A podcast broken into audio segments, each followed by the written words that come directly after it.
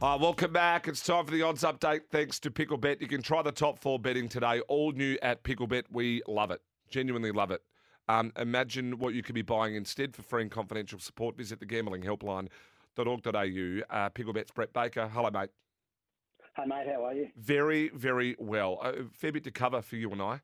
Um, Absolutely, mate. What a great week though we've had. Right Oh. with the Ashes, Ashes victory, 3 a.m. You know, 3 a.m. Uh, start or finishes. It was a bit tough some of those mornings getting up.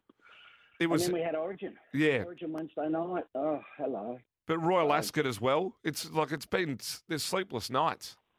Sleepless nights, absolutely. So I think my wife's just had enough of me this week, getting up late and not doing much. But uh, just fantastic. And then she had to put up with me walking around the house for two days with a Queensland jersey on. So I think my former partner had had enough of me anyway, um, regardless of any sport on, to be perfectly honest. hey, yeah. hey, um, let's talk about Stapati last week. Mate, that was fantastic, wasn't it? We've, we're looking for two in a row today. I mean, that horse is very progressive.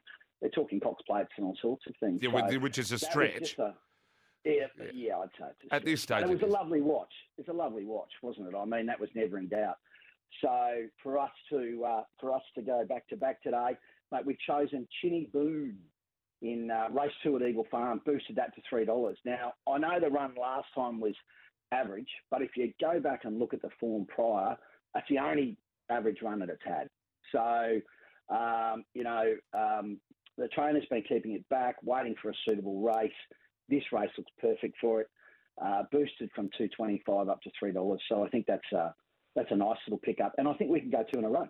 Yeah, oh, big chance. What about um, the double your winnings runners in the last two races at Eagle Um, Farm, Caulfield, and okay. Randwick?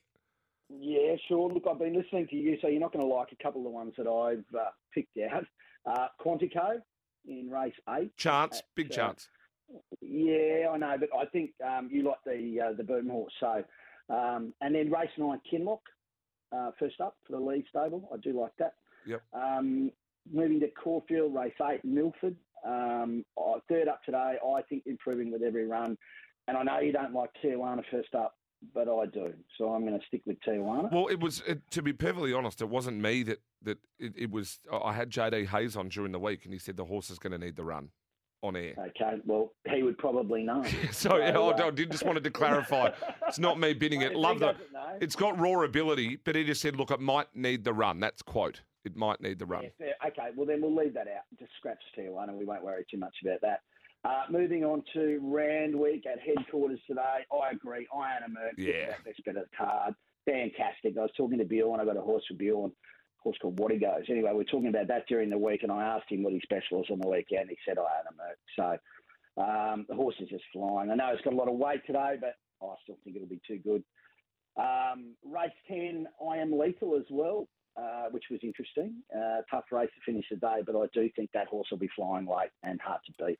Love that. So there you go. Now this top Mate, form, top I'm form, loving mate. this. I'm loving this. This, this is this is good.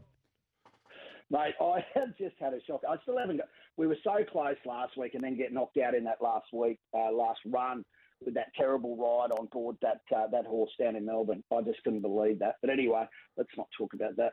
Uh, St Lawrence race six at Caulfield, Opal Ridge race seven at Eagle Farm. And then my horse at Randwick today in race three, Outlandos. Now that will give us a bit over four dollars for a top four multi. Um, and look, in Outlandos's race, there's only seven horses in the race, so I, yeah, I think I think the other two are pretty much favourites.